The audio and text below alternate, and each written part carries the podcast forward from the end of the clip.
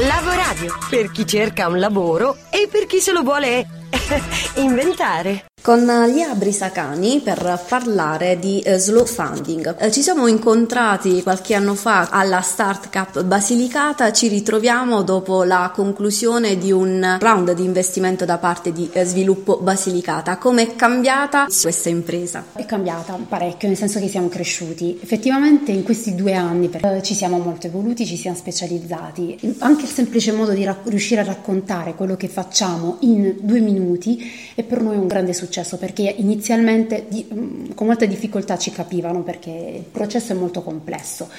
Però questi, in questi due anni abbiamo potuto fare ricerca e sviluppo grazie a Telecom Italia che ci ha finanziato all'inizio. Poi eh, attraverso questo round di cui hai ricordato prima eh, siamo riusciti ad aumentare il team e mettere internamente delle figure che prima avevamo esterne, quindi avere progettisti, avere gli sviluppatori più un gruppo maggiore, avere anche l'aspetto marketing è comunque importante per poter arrivare alle persone. E quindi siamo riusciti a finire il prodotto e se tutto va bene, nei prossimi mesi siamo online realmente con quattro casi pilota distribuiti su tutto il territorio con var- varie tipologie, per il semplice fatto che vogliamo un po' testare, raccontare a chi arriverà sul sito tutte le potenzialità di slow funding della piattaforma. Quindi eh, sia a livello abitativo ci sarà un edificio che diventa una residenza, ma anche un edificio che diventa un co-working, quindi proprio per far capire la flessibilità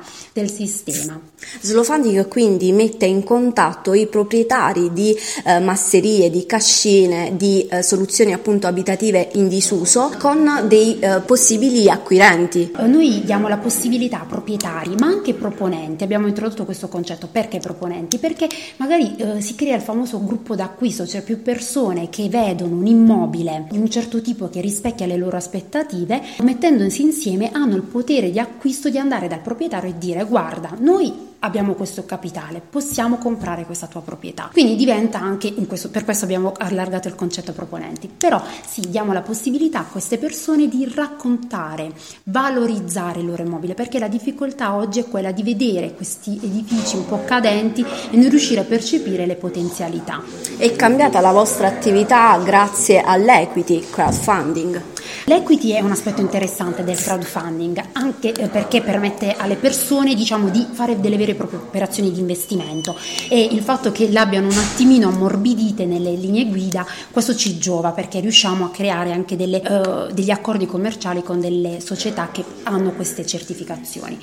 Però non ti nego che la maggior parte della gente vede il patrimonio italiano come un, uh, degli edifici dove, da voler riabitare, riutilizzare, quindi la componente riuso per noi è molto importante. Abbiamo capito che a volte più che fare un investimento come gli americani, la gente proprio ama passarci del tempo perché sono spesso location di un certo tipo, sognanti, ecco. E stiamo parlando quindi da un concetto lavorativo del co-working a un co-living. Passiamo dal co-working al co-living, ma entrambi sono accomunati dal fatto che un luogo eh, grande, magari che ha molt- degli spazi molto ampi che difficilmente da soli si riesce a recuperare, se ci mettiamo insieme abbiamo la forza di poterlo riattivare, ricavando ognuno il proprio spazio e poter condividere con gli altri i costi di gestione e manutenzione che in questi immobili sono molto alti.